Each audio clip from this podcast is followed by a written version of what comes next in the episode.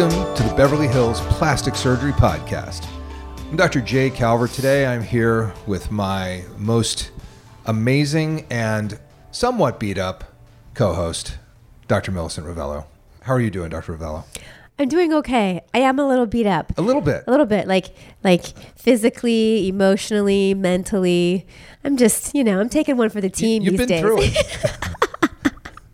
like it's just been a it's been a whirlwind tour of like all kinds of stuff, and you had big surgery yesterday. a big surgery and a big surgery tomorrow, but that's okay That's right. because we are showing up today to do this one-on-one podcast. This is a one in our ongoing 101 series, which I think has been very good and very much appreciated by our our patients and our listeners and other plastic surgeons.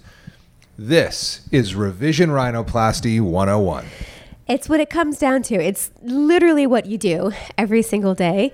And we're going to, I know this is going to be hard for you because this is like your deal. We're going to keep it to the basics. I am. I you know, and I interestingly, I just gave a lecture that I'm I'm not going to Mexico to give this lecture. It, I recorded my 30 minute lecture for the uh, Mexican Society meeting in Guadalajara um, after somebody got killed from Newport Beach. There, my wife was like, "You can't go to Mexico." Nope, So- nope. You're gonna you're gonna video that one like, in. you, you're gonna have to phone that one in. And I called them. They're like, we don't blame you. You shouldn't come. It's dangerous here. So I was like, okay. Um, but yeah, we are going to talk about revision rhinoplasty, which is very different than primary rhinoplasty. And just to define it for our listeners, primary rhinoplasty, the first rhinoplasty. I've never had rhinoplasty before. Hopefully, your first and last rhinoplasty is known as the primary rhinoplasty. Should you be one of the 15% national average, all comers, 15% people that require revision rhinoplasty, then you fall into the category of a revision patient. And this is now a completely different operation and should be handled either by the operating surgeon who did your, your primary or a revision specialist. A thousand percent agree. I liken it, you know, to revision breast surgery.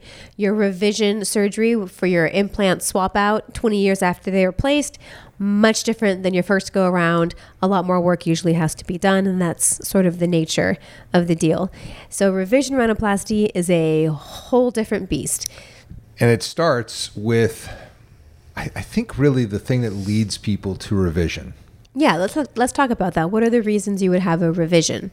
it's dissatisfaction of some sort with the primary rhinoplasty. It it it it's a patient driven issue that they look and they go, eh, what Yeah. happened? I don't I don't I don't this like isn't it." what I had in mind. Right. I don't like the result or I can't breathe. Something isn't right with the first operation that then leads them to explore revision rhinoplasty. Right. It's not that like all of a sudden they decided they just want a different look. It's that something happened in the first one that even if it was a great rhinoplasty, isn't right for them. Right. And it can be something, let's start with the aesthetic, with the look of it. Uh, it's crooked. The tip is not what I had in mind. It doesn't make me look better than I did before. That's half the reason people have these rhinoplasties is because they want to look better. They want a nose that's more attractive and that enhances their look, whether it's male or female. That's why people sign up. And, you know, there's a lot that goes into getting a rhinoplasty that enhances your looks. That that the no, the nose itself really shouldn't be the focal point of your face. The reason Right. to get the operation on your nose is so you see the eyes and the rest of your face. If the nose is the focal point, there's usually an issue.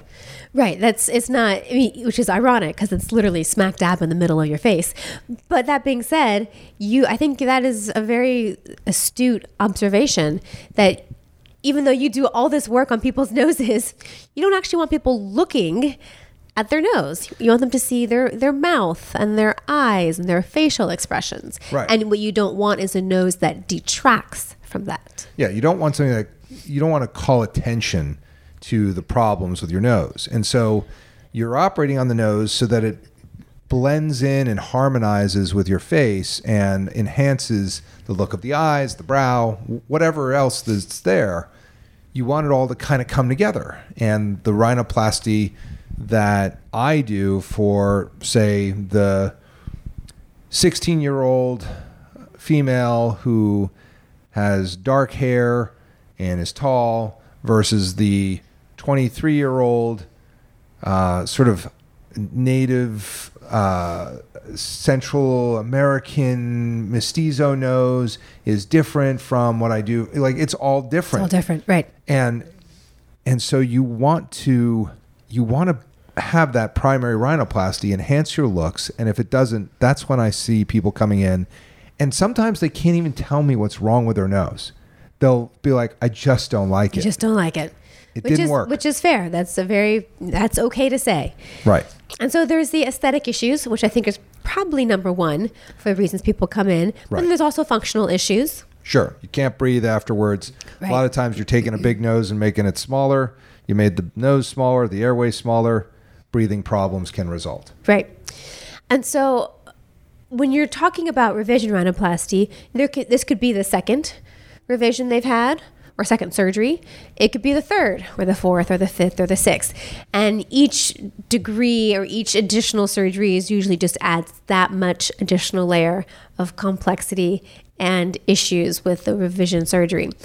But there is definitely a scale of most um, or least invasive kind of revision rhinoplasty to the most aggressive revision rhinoplasty, right? Of course, there's it, it's all on a spectrum. Sometimes I see patients, let's say they come in with what's called parentheses deformity. Too much cartilage was taken out of their lower lateral cartilages and their tip looks like it has parentheses around the the tip defining points. Well, that might be as easy as if they say, "Well, I really like everything else, I just don't like how pinched it looks." Well, maybe sliding in some lateral crural strut grafts or something that could be done in a endonasal or closed fashion, and the rest of it's all good. That's pretty much rare. I was gonna say, how often does that happen?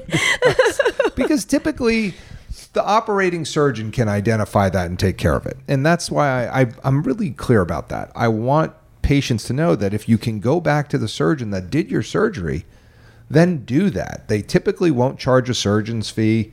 You'll have to pay the OR and the anesthesia fees, which is fair because, you know, again, when you sign up for a rhinoplasty, you're signing up for an operation that has a built-in 15% revision rate. It's it's part of the deal. Yeah. We can't control this operation as well as we'd like to, and therefore you have to accept that and which is why when patients come into my practice, they get a copy of the revision policy that says, should you need revision surgery, Dr. Calvert's happy to help you with it. You pay the OR and the anesthesia fees. He will not charge a surgeon fee. Right. Uh, uh, and uh, unless we discuss like a staged approach or something like that, it's very different. But um, this is why that happens. So typically, though, the revision is I see an inverted V deformity. In other words, where the cartilage and the bones meet is kind of collapsed in. It looks like there's a shadow of a V across, you know, upside down V over your bones and cartilage. You see collapse at the uh, on the side walls. You know, the tip isn't in the right position. It might be droopy. It might be crooked. This is the typical revision patient where it wasn't a good nose job. The the Right. operating surgeon initially didn't anticipate all the issues that were going to come up, didn't make plans for grafting or stabilization of the structures, and lo and behold, you got a wonky nose job that needs to be revised. and typically, at least in your hands, that includes a rib. I do love rib Yes. cartilage. Yes.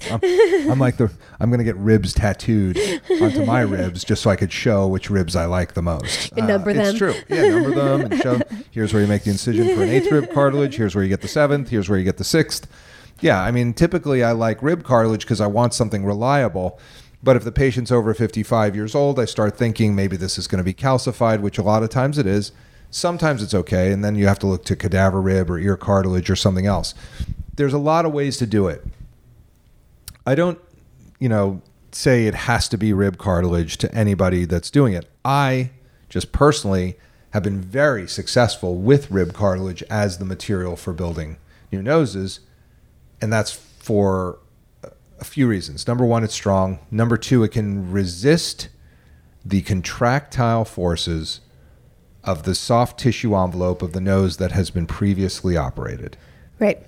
Because that soft tissue and that contracture that happens on a nose that's already had a surgery is intense. I mean, it really wants to scar down and warp and twist. So you need something super sturdy underneath it to hold it in place.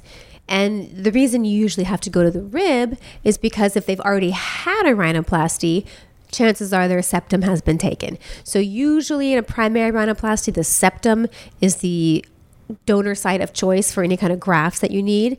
That's usually taken at the time of the primary rhinoplasty, and so that's not an option. So you have to look elsewhere for these graft options. And you know, it's interesting though.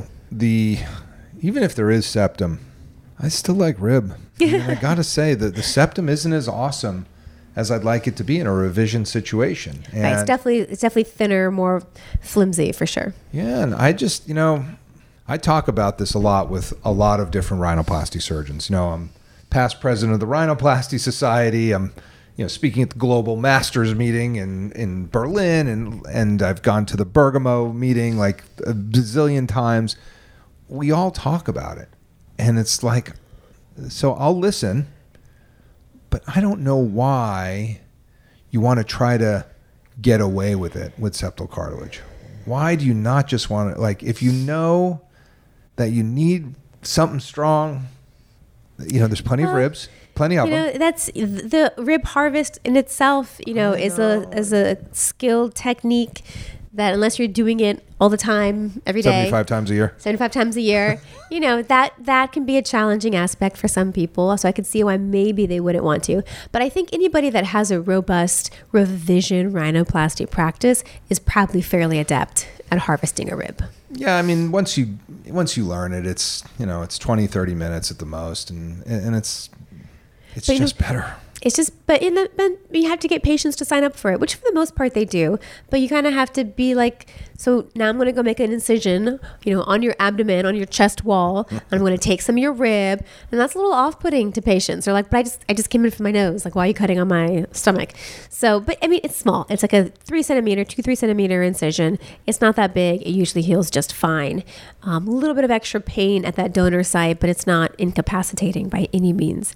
But that's not the only thing that's different about the recovery of a rhinoplasty. So if you're having a primary rhinoplasty, you know, you have your splints in, you have your cast on your nose for a week, you might have some bruising, some swelling. But once that cast comes off, swelling comes down in a few weeks, you're walking out about in public in a couple weeks and like, you know, high five, everything hopefully 85% of the time has gone okay. But it's not that way with a revision, is it? No, and this is where, you know, we there is another version of this podcast previously, and this is the updated version. Yes. But I'm I'm going to make good on what I said in the last one is that if you can avoid having a revision rhinoplasty, you should do that because the process kind of sucks. Hmm. It's there's swelling that's a little bit more aggressive. It takes longer for the nose to look right, and it's just it's a process that if you don't have to go through it, Best to not. then then don't. Yeah. But if if you need the revision, fine, then do it. But get a revision expert. Plan on it being kind of you know a process as opposed to the primary rhinoplasty, which is you go in, you get your nose job, and then like you start healing from it. I Right. mean, it's not. You know, in two or three weeks, you're kind of like, huh, you Yeah, know, okay, I'm getting next, through it. yeah. But with a revision, it's front and center, literally in your face, probably for four or five months. Yeah, and, and you're gonna be looking at it, and it's gonna be a potato, and you're gonna be calling your surgeon every week. What's wrong with my nose? What did you do to it? And he's gonna tell you it's swelling, it's swelling, it's swelling. and but it's true. It's gonna take a while for that nose to come in. So you just gotta really be able to to sit with that. That's true. As my German friends called it, it is a kar- Kartoffelnase. Kartoffelnase. Kartoffelnase, which means potato nose. Yes, So, yes, it's not that good. is an accurate description for yeah, a I little while. I remember saying that, and uh, I, I forget who was here. One of one of the guys from Stuttgart, and he was like, "Ah, it is a potato nose, Kartoffelnase." I was like, "I like that. I will, that's my one German phrase." Kartoffelnase. Yeah. So yeah, and that's why you have to say it because for like a month it's a potato nose. It's it, it, Yeah. in, in, there are some cases it's not. So I don't want to like just blanket everybody with like you're screwed. You're not. If you're making the nose bigger, then usually the swelling is not as extensive. So if your nose was crunched and made tiny and you're trying to make it bit bigger, which I am suspecting will be a wave of revisions coming my way out of the Middle East in the next five to ten years when people realize the, their nose has been over reduced and they can't breathe and it looks ridiculous because most people don't want to look like Tinkerbell. Um, I do. but, but I've seen that. She's adorable. She is adorable. But she has that little nub. I know she does. You know, she's got that little thing Yep, and then yep. like nothing else. Um, and in fact, I saw that as a hashtag on somebody's Instagram. Hashtag Tinkerbell nose. Ooh. I know. And by the way, they weren't joking. Yikes. So that that has no place to go but larger. You know, so Yeah. if that patient wakes up one day and goes like, I shouldn't look like a cartoon character. I need a nose back. Then yeah, then when you build the nose up, it doesn't swell as much. So that is true. If you uh, you know, if you're doing endonasal revision rhinoplasty, which I do a lot, I do a lot of complex revision endonasal, way more than I do primary rhinoplasty. I would say probably 60% of my revisions are open and 40% are, are closed. And with my primaries, I'd say 95% are open and 5% are closed. But it's just that I can do a lot of things endonasally. If the tip is okay on a revision, then I can do everything else from the inside. And that, that makes a big difference in the swelling. For sure, huge difference. So definitely, it's going to be a longer recovery, a longer time to get those results that you're looking for. Definitely going to be more expensive. That's the name of the game there. Oof. Yeah, sorry. Yeah, I mean, I don't know any place in the country where there's a cheap revision.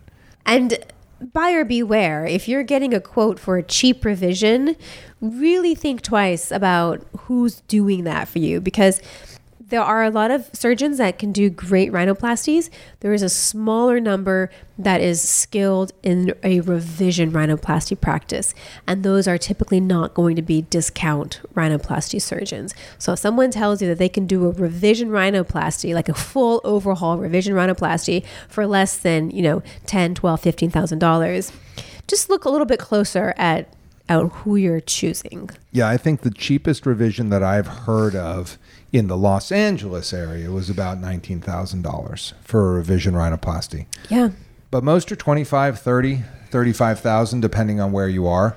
Um, in Chicago, I know that uh, it's 35,000. I know that uh, and again, these are in 2023 prices. If you're listening to this podcast in 2027, it's probably double. um, but uh, inflation's a bitch. yeah. this rhinoplasty will be one hundred thousand dollars. Um, but yeah, it's it's expensive. Whereas like the primary rhinoplasty is probably the average average price right now around Beverly Hills is probably fifteen to Yeah. seventeen thousand dollars. So the re- average pr- price for a revision is probably around twenty seven thirty thousand dollars, and that includes a rib graft and the OR and the anesthesia and all that stuff. But it can be more. Certainly. It depends on the level of complexity. Um, it can be staged, which I do a fair amount, where I'm going to fat graft this nose first, then come back and do the rhinoplasty. That that isn't that's not cheap either, and so this stuff does cost money. And will your insurance pay? Well, you got to talk to them about that. If you have airway problems, maybe, but I I don't bill insurance, so it has to be you know that's on the patient. and uh, I would say probably most most revision rhinoplasty specialists, at least in this area, don't take insurance No, either. it doesn't pay anything. Exactly. So yeah, I mean the cost is higher. If you're doing a staged approach, each operation is going to cost separately. Um, whether you can get insurance approval, that's on you. Uh, but the reality is, is that if you if you can live with the nose you have, do it. If you can't and you need it changed, then fine. Come in, let's talk about a revision. We'll work on it. Find if it's not me, find somebody who is a skilled revision rhinoplasty specialist. Yes. It is not not for the the guy who just finished his residency who's, you know, able to to, you know, fit you in and it, that's not a good idea. No, I think if there's one take home lesson of this 101 podcast, it's do your homework and find that revision rhinoplasty specialist. This is not the time to go bargain shopping. This is not the time to see, you know, who in your area may or may not be able to do this, you know, for a given price. because the last thing you want is to have a third rhinoplasty. So if the first one wasn't right, really, really, really, really do your homework and make sure that the second person is someone that knows how to do a revision rhinoplasty. Yeah, and your complications of this operation are those the same as sort of rhinoplasty, but there can be more skin issues. You know, the vascularity of the skin can be more of an issue. Infection rate is higher. Yep. In my hands, and in a paper that's coming out from uh, Australia and Korea, the the infection rate is two to three percent, whereas with primary rhinoplasty, it's like less than one percent. Right. But with with revision rhinoplasty, infection rates are higher. You have to pay attention. Antibiotics have to be on as soon as you can. And then, of course, the biggest problem if you got a bad airway to start, you might have a bad airway after. If you got ugly skin before, you might have ugly skin after. You're definitely going to have ugly skin after. It's it's just part of the deal. Yeah. You have to understand that there are only so there's only so much you can do, but with the right planning and the right structural approach and the right materials, you know, you can you know, we make some pretty amazing changes for people. That that's for sure. I have a, I no have a, the reason I have a revision rhinoplasty practice is because I've been able to help a lot of people, and I've done thousands of revision rhinoplasties, and it is you know really a it's a labor of love, but it's also it's a it's a project based approach, and that's just a huge thing to remember when you're when you're going in to talk about revision rhinoplasty. a thousand percent. Yes. Well, I think that's enough for our 101. Our 101, podcast. yes. Uh, We can get, get into the weeds in the next one, but I hope we've, you know, provided some some good information for those of you thinking about revisions. I'd go back and listen to the rib graft podcast, our previous revision rhinoplasty podcast. Definitely all the stuff about dice cartilage and fascia, the there's there's there's just a lot on of information ab- about this and it's all on our YouTube channel and in our in our podcast. But for now, do you have something else? Oh, so there's also a post-op rhinoplasty instruction. Yes, that that's a very good a good podcast. yeah, because that get, helps you get ready for what's going to happen after, how to like, Right. you know, what you need, the the decongestants, the nasal sprays, the get a you know three pillows to sleep on. You need all that. Yes. Cool. But for now, this is the Beverly Hills Plastic Surgery Podcast coming to you from the 90210. If you like what you heard on the Beverly Hills Plastic Surgery Podcast and want to get in touch with either Dr. Rovelo or myself, this is how to do it. You can reach me at the website, roveloplasticsurgery.com. You can reach out to the office directly through the website with any questions or consult requests, or you can call the office directly at 310 954 1355. And you can reach me on Instagram at Rovelo Plastic Surgery. And to reach me, the phone number is 310 777 8800. My website is drcalvert.com, drcalvert.com, Instagram, Dr. J. Calvert. And of course, you may want to check out our YouTube channel for the Beverly Hills Plastic Surgery Podcast, which is simply that Beverly Hills Plastic Surgery Podcast. Hope to see you all in the office very soon.